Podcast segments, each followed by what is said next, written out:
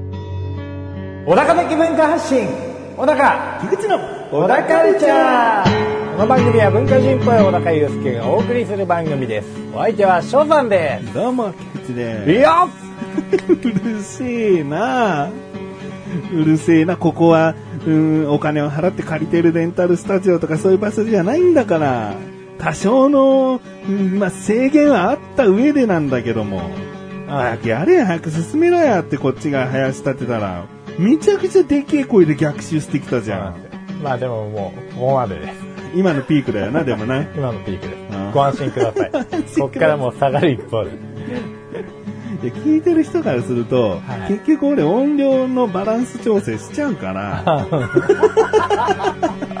最初だけ耳キーンとなりましたよ、みたいなことにはならないのよなるほどな。なんかもうでも声量だけじゃなくて、こう、ニュアンスで伝えられるようになりたいね、じゃあね。どういうこあとだよ、の、勢いある感じをう、ん今はこう声の大きさでやってたけどう、んうんうんなんか声質だったりとかさ、そうだねなんかその辺をいじってさう、んでハキハキ喋ればまた変わるよ、ハキハキ。うん、大声を出す声を出すって滑舌も多少良くなるよね、ああ、まあ確かにねう。ん、口の中がよく動くから,、そうですね。うん、だかうんらそういったところでメリハリつけられるんじゃないのそうな。うんわかったやっぱりハキハキ喋ろうとすると声も大きくなるんじゃないですかもう小高はそうだよ。小高はそういうタイプだよ。口を大きく開いて喋れば、うん。ハキハキ喋っているようにうん。聞こえなくもない。聞こえるね。うん。おうあ、これだ。じゃあ。でももうやだ。めんどくさい、これ。喋れないだろ喋れない。普通の会話が。はい。もう喋ることに集中しすぎて考えてることができないです。うん。一言返しになっちゃうよね。そううんはい。やたら滑舌よく返事だけいい感じにうん。なり下がります。うん。はい。はい。で、3月分ですうね。ん。えーあんまりホワイトデーの話とかしないかもね。ああ、そうですね。うん。ちょうど、えーホワイトデー過ぎたばかりの配信になるんで。ああ、そうか。うん。ホワイトデーのお話って何でしょうね。もうホワイトデーって何でしょうね。ちゃんと返してんのなんか。返しても何返してんのお菓子おかしいですね。うんでもなんかもう嫁さんからリクエストがあったりすることもあって。こういうお菓子ってそう。だいたい嫁さんはいつもゴディバのチョコをくれるんです。おう俺がすごい好きなのしてるんでう。ん。え、ゴディバと普通のチョコの違いわかんのかよ、本当に。わかるよ、もう。一発でわかるわ。もう一発ってなんだよ。一発一舐めのことかよ一。発だよ。一発ってなんだだから、ケツの穴にチョコ入れてったらわかんのか よ。いやいや、その一発じゃない。弱々 しい。いやいや、その一発じゃないじゃないん だその一発じゃよ。ない。なんだよ、一発って。一口ってことかもう一口よ。それともそのゴディバの、そのブロック系のやつで一、一つを食べることを一発かもう一、一かじり。一かじりでわかる一かじりで分かれいよ。や、もうゴディバと、もう一個は別ブランドのちゃんとしたチョコだよ。うん。ああ、じゃあ分かんないわ。そこら辺に売ってるキスチョコとかじゃなくて、うちゃんとした、あれよ、うん。中にヌガーとか入ってる感じじゃあ分かんないよの。ダメ だよ。それゴジバの新作買ってっちゃうよ。でも高級チョコと、普通のその袋の中でいっぱい入ってるようなキスチョコだったらわかるんだ。分かる分かる、多分。何が、カカオが違うなんでしょうね。コクコクが違ううんうんまあ使ってるミルクとか違いそうだしな。うん。なんかはっきり違うんですよね。うんはっきり違うな、残念ながら、と思いながら。チョコって、うんやっぱ常温で食べた方がわかりやすい。ああ、俺、常温派ですね。あー僕はね、大体、あの、半冷凍庫に入れちゃうんだよ。あなんか解凍するときに使ってくださいみたいなうん、引き出しが一個あるのね、冷蔵庫に。そこにチョコとか、冷やして食べたいものをいつも入れてんあ。の。あだから大体パリパリして美味しいなっていうチョコなんだけど、うん多分高級かそうでないかはわかんないね。あ。なんか、香りが立つ気がするんですよね。そうだね、常温のがね。うん。冷やしちゃうと香りがね、飛んじゃうよね。でも食感は確かにいいんだけど、ううんちの嫁さんが冷やさ派なんだよね。おーであの人、明治のアーモンドのチョコ大好きで。うんう。ん。まあ、あれ嫌いな人なかなか見かけないけれどあも。れは本当に美味しいそうよ。なの、美味しいな。あれはアーモンドとマカデミアだったら俺アーモンド派アなんーだけど。モンドかもしれんそ。なんかあのなんかツルツルしたチョコが、うんそもそもなんかもう持って気持ちいいというか、あ、わかります。わかるよねわ。かります。チョコボールとはまた違うのよ。そうなのよも。うなんかツルツルになんか磨き上げた、あのアーモンドチョコが、触りたいんだよね。うんもうケツで一発いける感 じよ。形状的に。それこそ、ケツで一発うでんそれでケツで一発いけるよ。あれなら。あーこれは、つって、わかるよ、もう。入りやすいしな、きっとな。ゴディバのあの角張ってる感じのチョコだと痛いけもうど。なおさら冷やした方がいい。うんしょうもないね。しょうもない話だよ、もいや、ゴディバもうまいし、んね、奥さんが好きなようにアーモンドチョコもうまいよなって話だよう。そうな。なのよ。でもやっぱりアーモンドチョコの、こう、チョコの感じとまたやっぱ違うんだよね。うんゴディバのチョコ。うん。なんで、 今さ、うん今さ、話しながらさ、ね、ちょっと情報を仕入れようとしたのか iPhone をいじり出したじゃん、うで、最近また iPhone に戻ってきて、もうほんと数年ぶりの iPhone で今操作してんじゃん、もう顔認証が間抜けだったよ、本当に。もう顔認証イライラするんだよ。 何今の話してる最中にスマホの方しっかり 向いて立ち上げるっていう。なんかね、フェイス ID ってあの、要は顔認証ですうんよ。顔認証が注視しないと基本的に認証してくれないのよね。あそうななんんだ、ね。か注視しないモードがあるんだけど、なんかそれをするとセキュリティがどうちゃらみたいな感じのね、あのー出てくるわけですよ。で、しっかりの方にしてるわけだね。そう、しっかり。まあいいや。話ちょっと飛んじゃったんで。そうなのよ。何調べたのチョいやコ何も調べてない。調べてねえんかよ。一応開いただけだよ。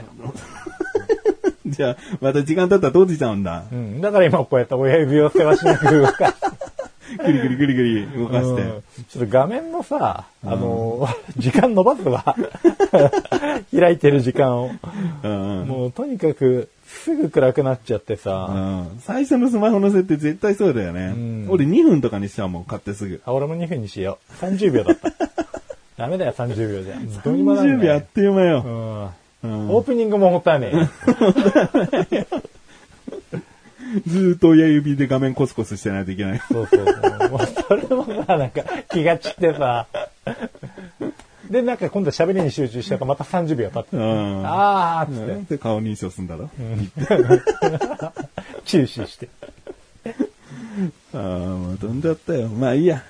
えっと、かみさんにじゃあ何あげんのうーんとね、なんかでもリクエストの話だったよね。んリクエストが、なんか昔の駄菓子とかがいっぱい入ってるような透明な容器うんに大量にギシギシに入って柿の種が食べたい。ああ、なるほど。うんうんうん。わかるわかる。あの、イカの串とかがいっぱい入ってるような、ああいうああいう容器でしょ。あ、そうそうそうそうそう、うんあれの柿の種バージョン柿の種版ねあるある柿の種が異常に好きなんですよ。うちの奥さあーピーナッツが入ってないやつだ。んいや、ピーーナナッッツツもも入ってていい入ってるのんですよね。うん。それもでもゴディバと見合うかって言われると、んちょっとなんかあげたものと10日で交換してあげたいなっていう気持ちもあるんですよ。そしたらこう、二つ買ってよりいいじゃん。ん二つ。それよ。それだって七八百円ぐらいかな。一個。うん。だから2つ買ったらゴディバのそのい4個5個セットのぐらいの値段にはなんじゃないそうね。でもなんか同じの2つもさ、結構な量入ってるから、いくら好きっつっても飽きるかなっていうのがちょっとあるわけですわ。ああじゃあプラスアルファ自分でねこれもこういうのも好きだろっていうそうね。そっちはまだ決めてない。まだ決めてないというか、もうこれが配信されてる頃には決めてなくちゃいけないんだけど。 うん。うんまあ、チョコレートかな。チョコねうん。アーモンドチョコねそうそう。一発でわかるやつ ね。それでは、最後、 それでは最後までお聞きください。謎の間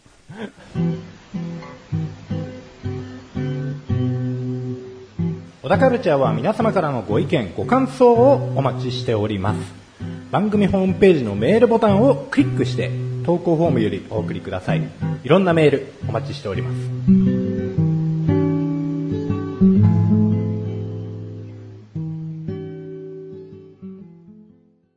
あのさ、お、珍しい。あのさ、あのさあなんて語りかけられること、実はあんまりな くて。おう、あ、本当ですか、んあのね、あのねはあったね。あのさあってなかなかないよ。えっと ね、いろいろ試すだな。ね。 あの、あれです、アマゾンプライムでね、 うん。香取慎吾さんが出てうるん。映画があってう、ん。アマゾンプライム限定なのかな、なんか、犬も食わねどチャーリーは笑うっていうのが、うん。まあ、目についてふーっと見たんですよう。ん。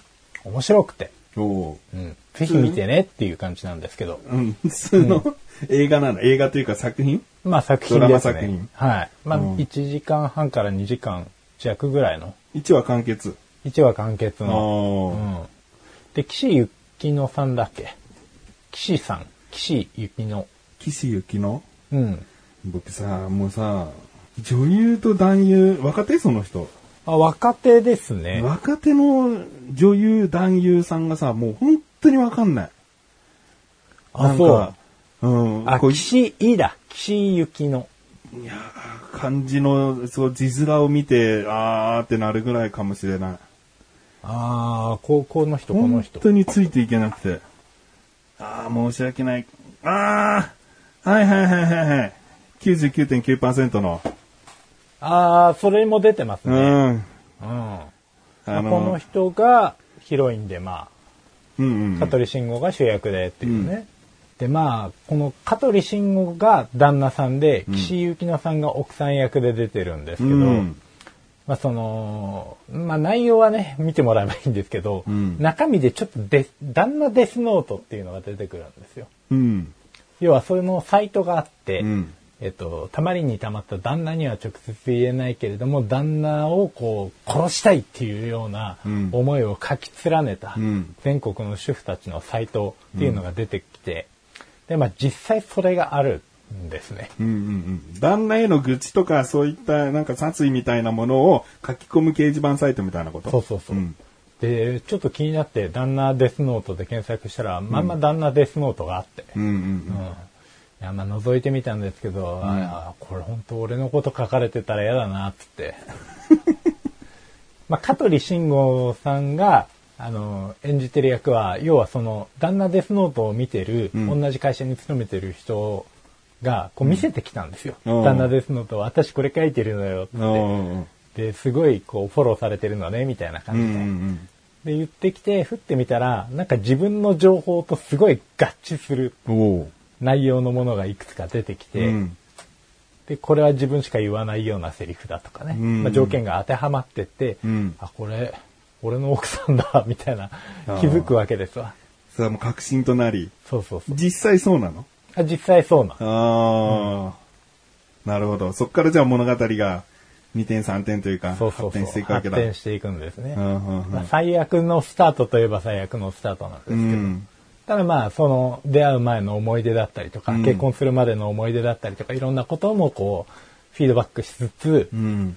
うんまあ物語が進行していくんですけど、なかなかね、こう今の夫婦の関係というか、あり方を思い直させるようなうん場面もありつつ、まあでもとにかく、奥さんには優しくしようと思って。そういう思いになるそう作ね品。。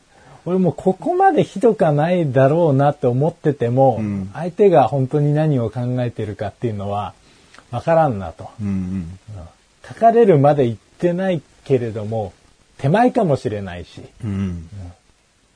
いやでも家事をやってるよなとか ね、自分に言い訳しながらこうんう、香取慎吾さんと同じ汗を自分も背中にかきながら見させていただきましたっていなるほうど。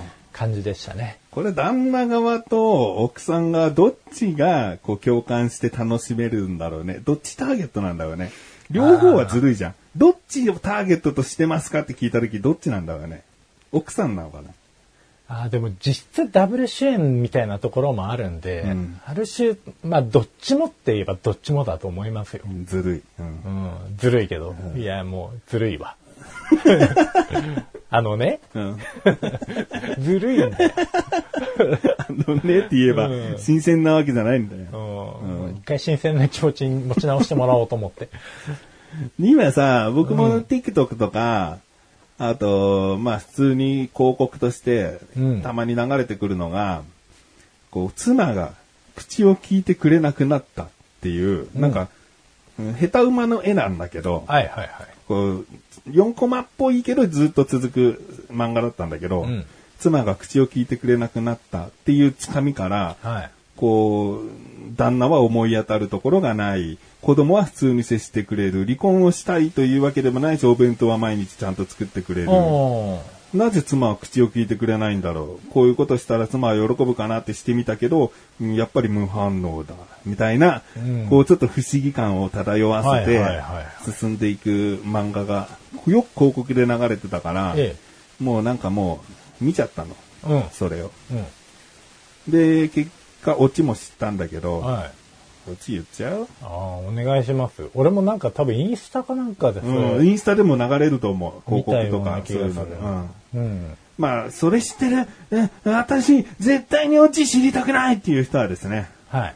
うん、1分間、イヤホン外すなり、なんなうんりしてみてくださいね。そう、物理的にちょっとかわしてもらったよね。うんえーオチ的に言うと、はいもう、うん、小さいことが積み重なって、私はもう絶対に離婚するって決めた。ああ、はあはでも子供がいるから、それまで耐えようみたいな思いで、無視はするけど、最低限の旦那にしやしてすえーしなきゃいけないことはしていくってあ。いんううん生活を取ったらしいのよ。はいで、旦那はその過程でだんだん優しくなっていったのよ。はいなんかちょっと家事手伝いするとか、なんか気化してケーキ買ってくるとかうんうんう、んいろいろとこう心変わりもししてきたから、うん妻としたら何を今更っていう思いも、こう葛藤でこうあって、はいはいはい。で、結果的に確かハッピーエンドであったんだけど、うん。なんかそういうさ、多様性の時代だからこそ夫婦とは、えー一体どういうものかをなんか見つめ直させよう作品多いかもな。ああ、多いですね。あうん。あ。その香取慎吾さんの作品もなんかそういうね、うん。もう離婚率も上がってるだろうし、今の日本はいはいは。だからそういった夫婦とはというものをちょっと考えさせるのが、ブームなのかもしれない。あのな、発信する側も突き刺さる側も多かったり。うんうんうんうんなんかあの、芸能人のリュリューチェうんうルんでしたっけ、うん彼も離婚したじゃないですか。そうだね。なんかあの人も確か旦那であることに疲れたっていうか、うん旦那であるのが難しくなったみたいな感じで、うん離婚して、でもこれまでと変わらないような感じで、うんこう接していくというか関わっていくっていう。うん子供とは、からとはね。うんだからまあ、結婚するとまあどうしても旦那になって、うんで、旦那になることによって自分がやらなくちゃいけないこともあり、相手が求めてくることもあって、うんそれが本来痛かった形とちょっと変わってきてしまうとう、ん。。まあそもそも結婚してる意味って何みたいうなんことになったりもするんじゃないですかね。うんうんそうだね。だから、それで離婚する可能性があるよっていう危機、危機管理能力というか、そう注意喚起か。なんかそういったことをしてくれるのはありがたい人もいるかもしれないけうど、んあまりにもでもそういう作品とか多くなってくるとさ、うん今度こう結婚率が下がるよね。そうね。離婚率も下がるかもしれないけど、結婚率下がったら比率的に意味ないんだよね。うんただでさえ少子化。ただでさえ超高齢化なのに。うんうんそうだなまあでも多様性だから、僕はその同性婚も、すもう全然 OK な考えだし、その、誰しもが子供を持った方がいいとも思ってはないんだけど、うんでも少子化っていう問題にも向き合わなきゃいけないよななんか話ずれちゃうけど。うんまあそうな。うんちょっと少子化の話しようかな。少子化の話、少子化の話するんですか、あの、ねから始めてくださいね。新鮮な気持ちで聞きますから。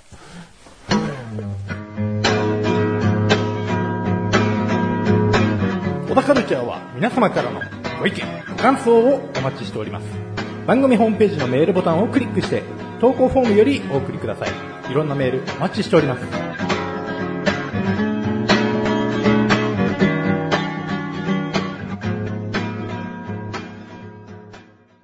あのね、ああ、あのね、うん、いいわ。少子化って言われてるじゃ。うんん。で、なんか、なんかのこう動画で、少子化がね、うん。まあ、だからある意味高齢化社会が、あの、このままだとどんどん進んでいくよっていう、うん。なんか CM みたいのを見たんだよね。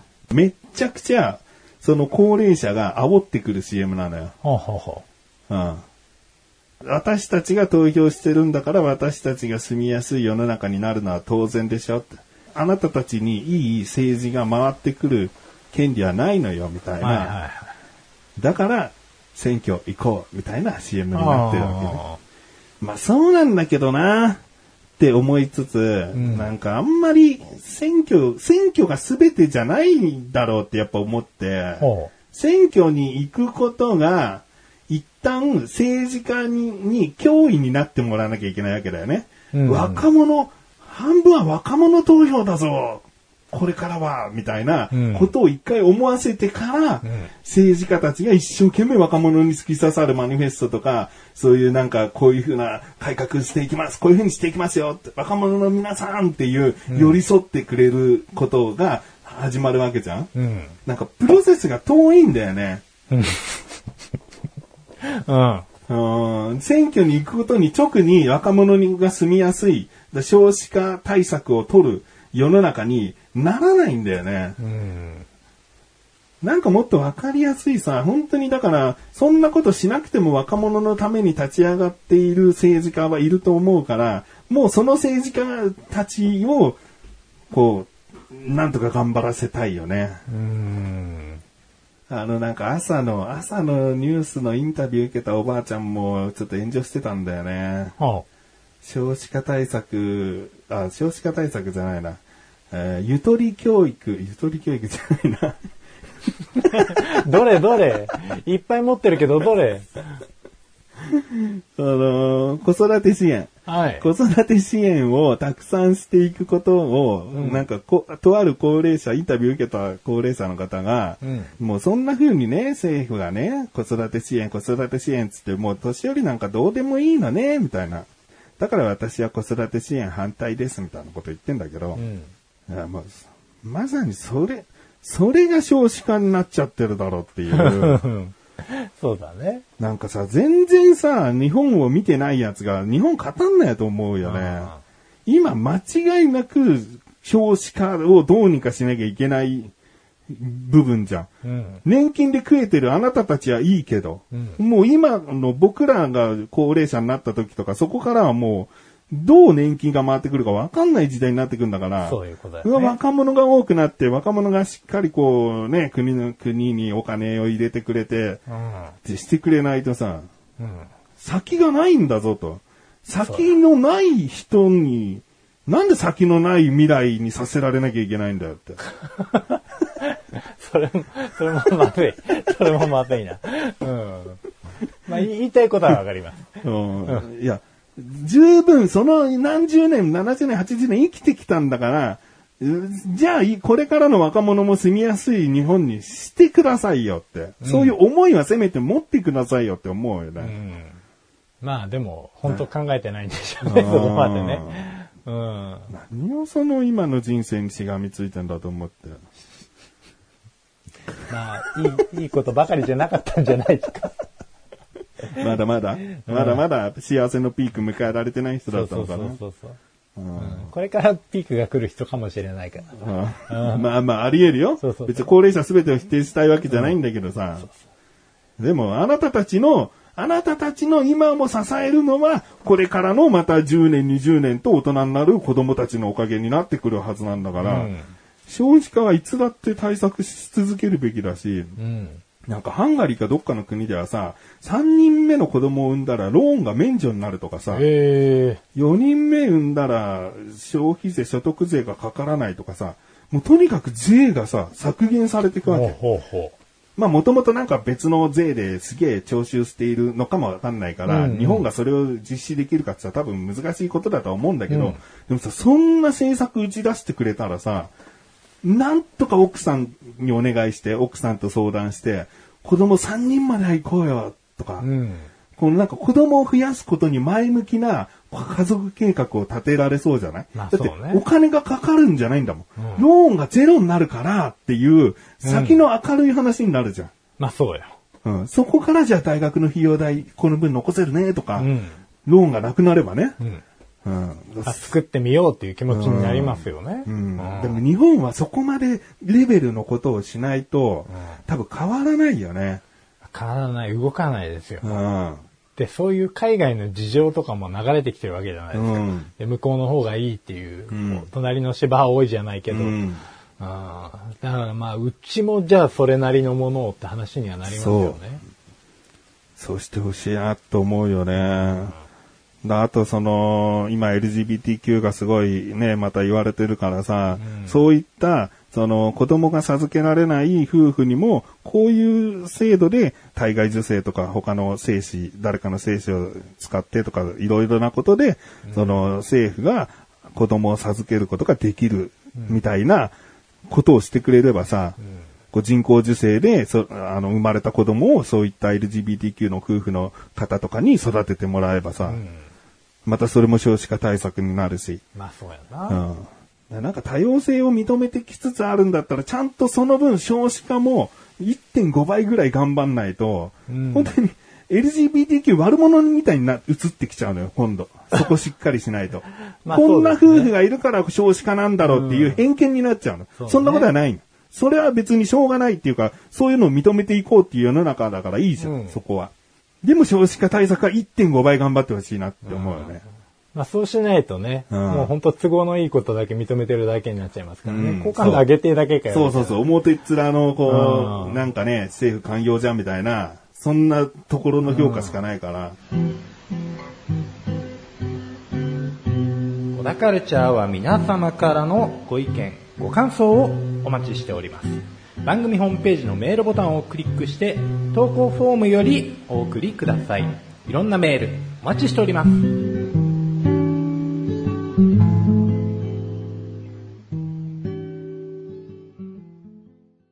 すいませんね。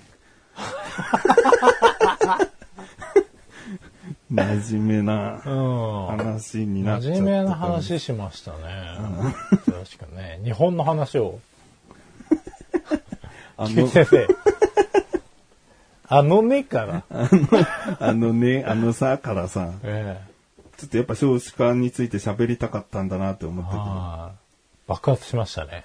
少子化への思いが。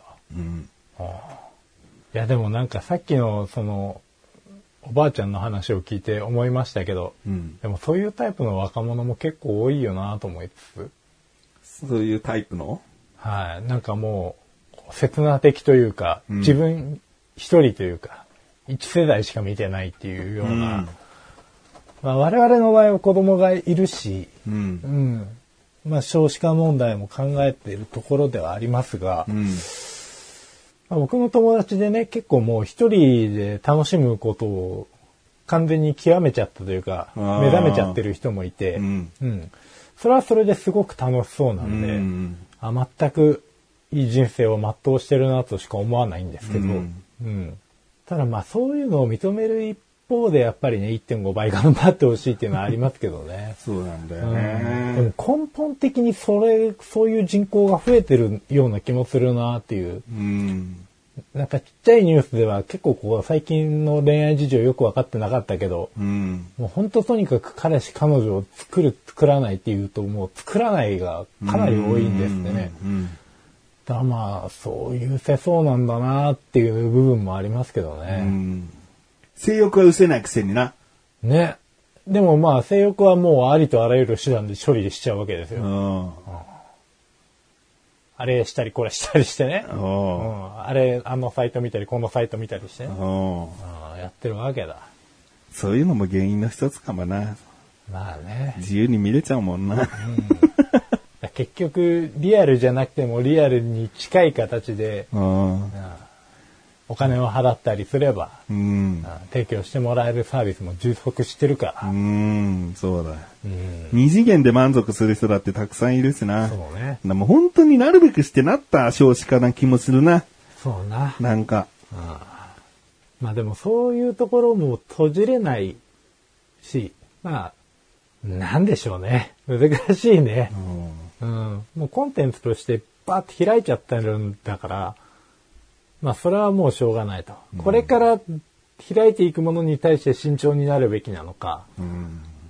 例えば政府が国を挙げて5000人うん。政府の子を作りますっていう。そ毎月5000人政府の子を作っていきますみたいな。う。うん。もう、申し訳ないけど、親と呼べる人がいない環境になる子供たちなんだけど、んでも5000人1年に毎年いたら、うん。孤独感はなくなるかなというか、うん。あ、あ、君も政府の子なんだね、みたいな。あうん。なんか、そういう別ジャンルの子供っていうものができるプロジェクトも、そう遠くはないかもしれませんね。あ。誰誰なのだって国民が、国民が子供を産まないんだから、あ作っていくしかないでしょうっていう。それか国を潰すかなんですよ。どっちを選びますかって。あ。純粋に働き手と見た時にはそういうアイデアも出るかもしれないですけどね。まあでもその頃には AI とかもどうなんでしょうね。 AI については次回話します。あ次回。はい。 急に来た。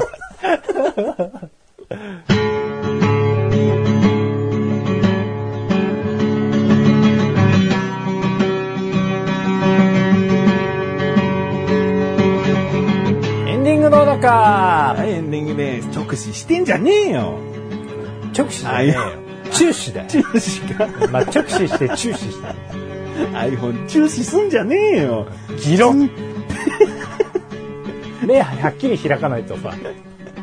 だからこういう意味でも、あれなのよ。指紋認証の方が楽だったの。うん、いや、僕は iPhone を否定したいわけじゃないんだけど、まあ、明らかにいつもより間が長いよな。そうなの。そのなんかスマホに小高は台本っていうか入れてんだよな。エンディングの小高って言うだけなのに、今、 そのメモ を、メモを開く理由はさておいて、うん。違う、その後、最後の締めのがあるです締よ。めのがあるけど、それこそ途中でやりゃいい話でさ、ああいや、でもその時に止まっちゃうから。 入手して。 2分にしてないのまだ。まだ2分にしてないのうんもうした。しただろしたよこれから大丈夫だ よエンディングだったら1回ぐらい途中で触っとけば、合計4分大丈夫だろ。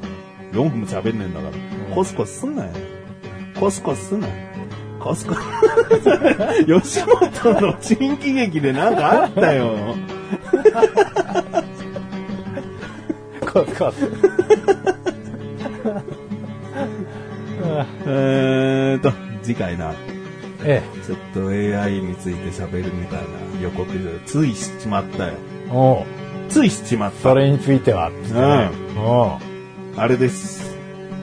少し前に話題になったチャット GPT です。おうそれについて話していきたいなと。あ、じゃあ、よろしくお願いします。はい先生。まあ、もしかしたらちょっと怒りモードになるかもしれないし、お笑いモードになるかもしれないし、それは小高の受け方次第かもしれないしあ、、なるほどですね。じゃあもう10怒りを目指してね。 そっち目指すだね。はい。まあ、10の怒りが最終的にはこう、面白い感じになるんじゃないかなるほど。な。うん。まあ、操ってみて。いや、難しいですな。小田カルチャーは月に2回の水曜日更新です。それではまた次回さよならかさようならか難しいですね。難しいね